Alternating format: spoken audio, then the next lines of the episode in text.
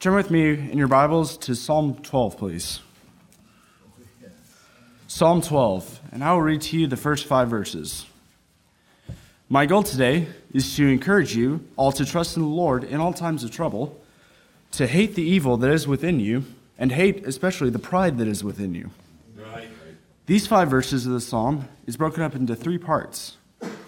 Verses 1 through 2 is David spreading his complaint before the Lord concerning his feeling of solitude from godly and faithful men, instead, with God hating, perverted, and wicked men, and even worse, lukewarm lovers of God. Verses 3 through 4 focuses on denounced judgments upon proud traitors, and verse 5 focuses on Jehovah himself thundering out his wrath against oppressors. Yes. Hearing this, the chief musician sings sweetly of the faithfulness of God and his care of his people. Follow along with me as I read these verses, and please try and relate them to your life. Help, Lord, for the godly man ceaseth, for the faithful fail from among the children of men. They speak vanity, every one with his neighbor, with flattering lips, and with a double heart do they speak. The Lord shall cut off all flattering lips and the tongue that speaketh proud things. Right. Who have said, With our tongue will we prevail? Our lips are our own. Who is Lord over us?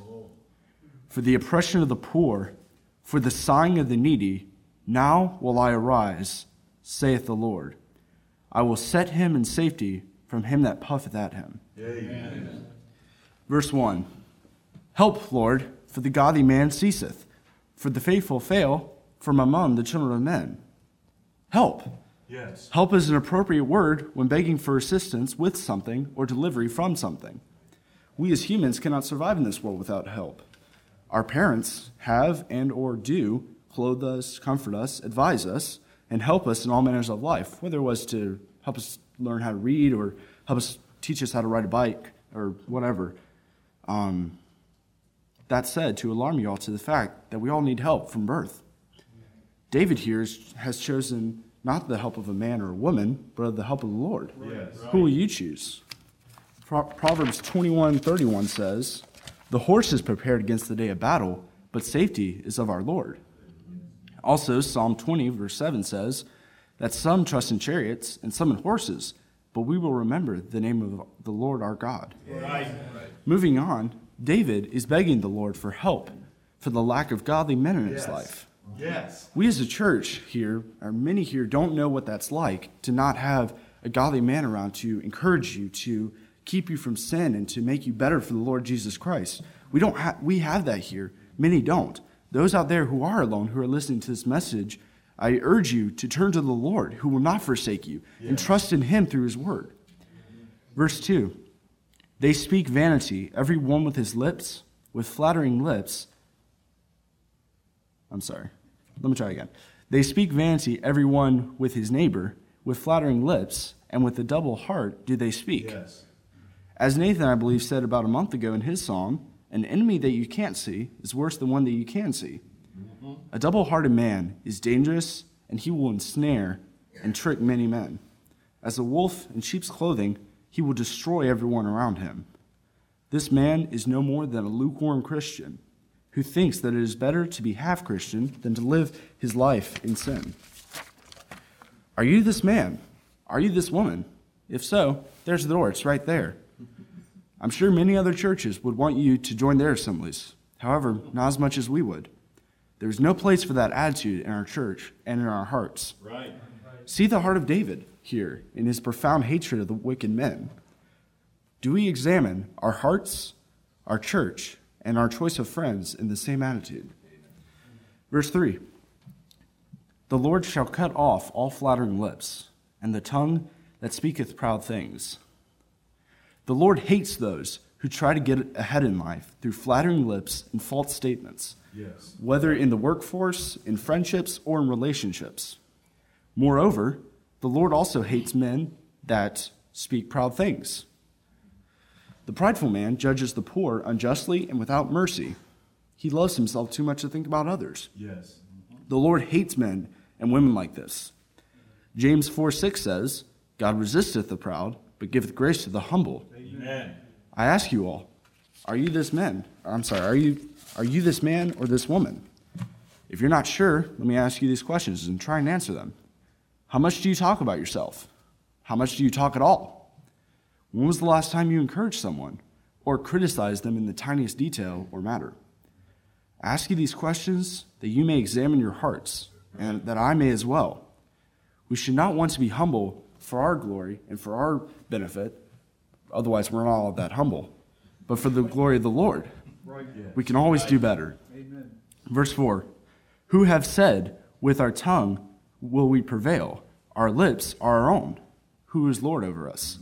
Notice how verse 3 ends with a colon, which means there is more to the verse. Verse 4 is a continuation of it, saying that those proud things that, the, that those men say are in this verse. Yes. A prideful man does not want to listen to God's word on how he should speak and act. A prideful man, like a fool, hates correction and will resist it.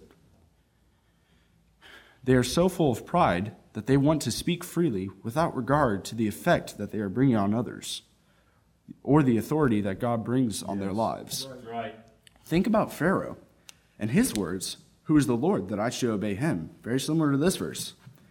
The same pride led him to his death along with his armies yes. in the Red Sea. Amen. The Lord put a slimy member inside our mouth called a tongue, where we can verbalize vocal cords and other people can understand them. Yes. What are you going to make with those sounds? Are they going to be pleasant to others and uplifting to the Lord and giving praise to Him? Or is it going to be spiteful, proud, arrogant, and dishonoring to the Lord? Uh, I'm going to turn you to 2 Peter 3. I'll read verses 3 through 10. Talking about the tongue, how dangerous it is. Behold, we put bits in the horses' mouths that they may obey us, and we turn about their whole body. Behold also the ships, which though they be so great, and are driven of fierce winds, yet are they turned about with a very small helm, whithersoever the governor listeth. Even so, the tongue is a little member and boasteth great things. Behold, how great a matter a little fire kindleth. And the tongue is a fire, a world of iniquity. So is the tongue among our members, that it defileth the whole body, and setteth on fire the course of nature, and it is set on fire of hell. For every kind of beast, and of birds, and of serpents, and of things in the sea, is tamed, and have been tamed of mankind but the tongue can no man tame. It is an unruly evil, full of deadly poison. Therewith bless we God, even the Father, and therewith curse we men, which were made after the similitude of God. Out of the same mouth proceedeth blessing and cursing. My brethren, these things ought not so to be.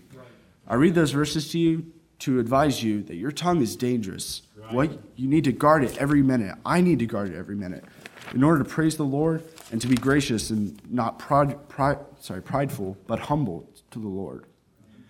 Verse 5 For the oppression of the poor, for the sighing of the needy, now will I arise, saith the Lord. I will set him in safety from him that puffeth at him. Our God is the defender of the innocent and the poor. Yes. He will quickly destroy the proud and the wicked and will show mercy unto those of a broken and a contrite spirit. If we call upon our Lord, he will shake the earth because one of his children, just one of his children, is in need of help. Think of the history of Israel. When they were in agony in Egypt, all those years of sighing, depressed, uh, depressed spirits, and praying to the Lord, he destroyed Egypt with 10 plagues and he killed Pharaoh, like I said earlier. Think of all the times in your life when the Lord delivered you Amen. from the trials and tribulation. Yes. If we crush our pride, do justly, and love mercy, he will help us when we call upon his name. Amen. In conclusion, hate evil, especially the evil that is in, with, within you. Hate and crush your pride for the Lord's glory and your profit and trust in the Lord to deliver you from your enemies, from your enemies and troubles, as he has done so many times in the past. Right. I will do the same. I pray that you will join me to live our lives always only for our King. Amen. Amen. Amen.